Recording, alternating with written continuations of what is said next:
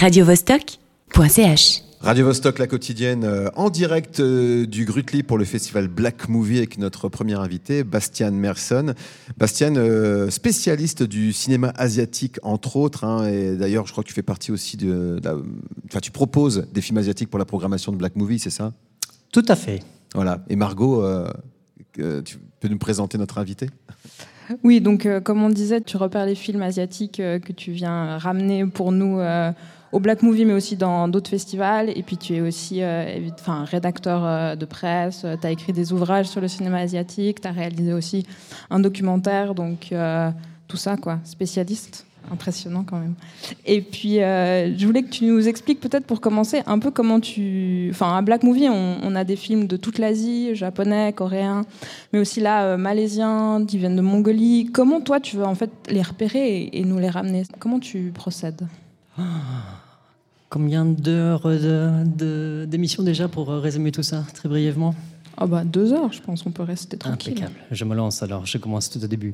Non, effectivement, on, réduit trop souvent, euh, malheureusement, le, cinéma asiatique au seul pays de Hong Kong euh, à mon époque, euh, Corée, foncièrement maintenant Japon, mais ça c'est juste la partie émergée de l'iceberg, c'est l'Asie du Sud-Est. En fait, l'Asie est bien, bien, bien plus grand que cela. Ça démarre, si l'on veut, à la Turquie, ça passe par des, des, des pays au nom imprononçable comme euh, Ouzbékistan, Tadjikistan, le Kazakhstan, pour faire un détour par le Yémen, euh, une partie de l'Arabie saoudite, avant de remonter vers des contrées euh, moins connues encore comme la Mongolie ou l'Indonésie. Mais il se passe tout un tas de choses. Effectivement, je ne suis pas spécialiste, je ne serai jamais de cinéma asiatique, mais je suis absolument passionné. Donc je m'intéresse autant aux choses plus cou- couramment connues que des cinématographies euh, moins connues. Donc euh, je fais plusieurs focus dédiés notamment au cinéma sri-lankais, tibétain,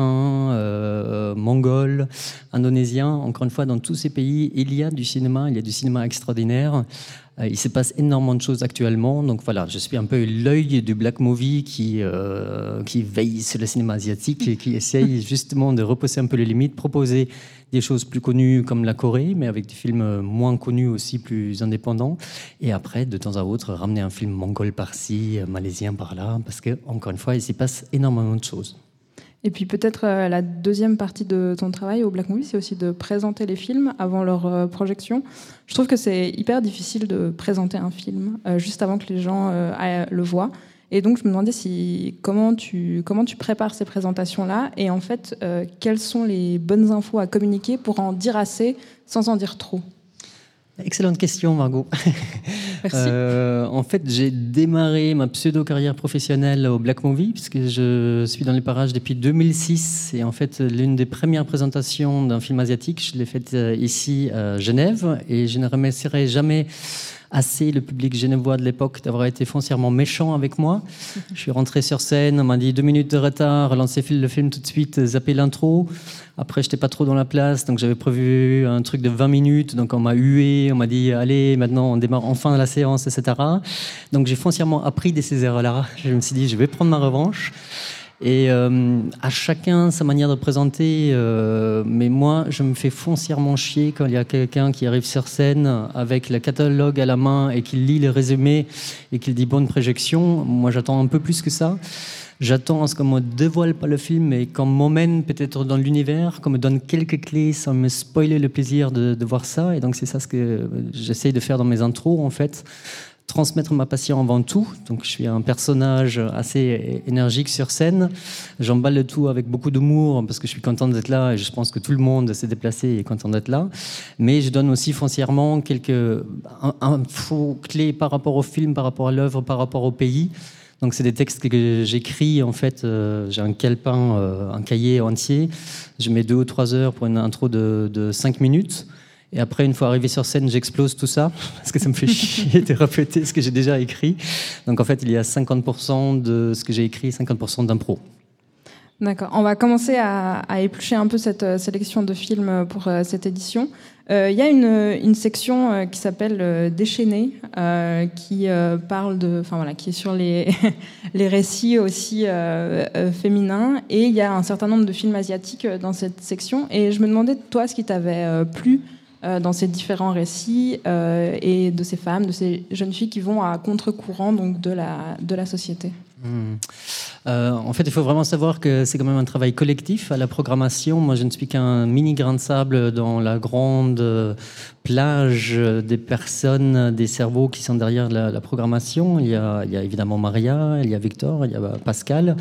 Et en fait, tout au long de l'année, on visionne des films. Euh, côté Asie, j'envoie entre 800 et 1000 films par an, mais pour le différents festivals euh, pour lesquels je travaille. Et euh, après, on commence à mettre en commun en fait nos coups de cœur. On carbure vraiment en coup de cœur, évidemment par rapport à un esprit black movie. Et c'est après coup que finalement on décide des sections. C'est pas décidé en amont, à moins de vouloir coller à une actualité, mais la plupart du temps, les sections se dessinent par rapport au film que nous avons sélectionner. Et euh, en fait, c'est une formule qui marche assez fort parce que finalement, on se rend compte qu'avec les films qu'on rassemble, il y a des thématiques qui ressortent et que ce soit, ça a été tourné au fin fond du Neigé ou euh, au fin fond de la Mongolie il y a des histoires qui, qui, sont racontées en même temps. Ça peut euh, concerner des thématiques très communes comme le réchauffement climatique, mais aussi l'absence du père. Euh, voilà. Et donc, d'où cette section déchaînée où l'on retrouve effectivement quelques films asiatiques, mais avant tout, donc, c'est des véritables coups de cœur parce que c'est des histoires foncièrement différentes, des formats très différents, documentaires ou fiction, mais voilà, mais qui se rejoignent, qui sont liés par cette euh, thématique de déchaîner. Euh, et puis peut-être, euh, on peut aussi euh, une autre peut-être thématique qu'on peut voir à travers les, le cinéma asiatique que vous présentez cette année, c'est un peu la, perte d'un idéal de société, des sociétés émergentes qui faisaient beaucoup de promesses et qui sont en train de, de faillir. Je pense par exemple au, au film sud-coréen Next Soi qui a l'air de raconter comment l'entreprise capitaliste triomphante est en fait en train de, de détruire les individus. Est-ce que c'est un constat que tu partages, toi, dans les films asiatiques que tu vois ou, euh, pas? Ouais, je pense que c'est un, quelque chose d'extrêmement universel. Et puis, je commence à avoir de l'âge, donc je deviens un vieux con. Je, je dis avant c'était mieux. Effectivement, euh, quel avenir pour notre jeunesse, quel avenir pour ma fille de 13 ans? Mais ça y est, c'est pourri. Bientôt, elle va plus pouvoir respirer. Elle va, avoir, euh, elle va transpirer plutôt que respirer. Et en même temps, je la vois là à 13 ans qui me dit Mais tout va bien, papa. Enfin, on va se débrouiller en fait. Euh, il y a plein de belles, belles, belles choses encore. Donc, continuons. Mais effectivement, c'est quand même une, préoccupation extrêmement universelle qu'on on voit se dessiner.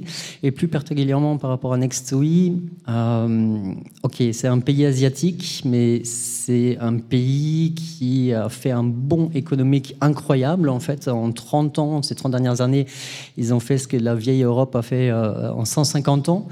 Donc c'est une société ultra, ultra, ultra capitaliste, avec tous les méfaits du capitalisme, etc. Une société... Euh, où euh, tout est basé sur le succès, où l'on pense euh, très peu individus, humains, etc., où dès le plus jeune âge, on est broyé par un patriarcat encore exacerbé, malheureusement avec l'arrivée du nouveau président à la Trump. Euh, qui a été élu justement sur le fait d'être un gros, gros mm, patriarque. c'est mal barré pour eux. Après, ça continue à l'école où il faut vraiment être le meilleur, donc on se brime entre soi. Et puis après, c'est le monde du travail. Bref, ouais. Euh, et encore une fois, ça se reflète un peu dans tous les pays du monde. Quoi. Et puis peut-être, euh, toute dernière question, est-ce qu'un coup de cœur que tu aurais envie de partager, absolument un truc à ne pas rater à cette édition du Black Movie? Bah, Je dirais toute la programmation, parce que je pense qu'elle s'adresse vraiment à tout le goût, le couleur, et euh, chacun s'approprie le film. Donc je dis toujours, potasser le magnifique catalogue que nous avons pour trouver le film qui vous correspond le plus. Et je sais que tu vas, Margot, euh, me te mettre mon dos pour quand même lâcher des titres.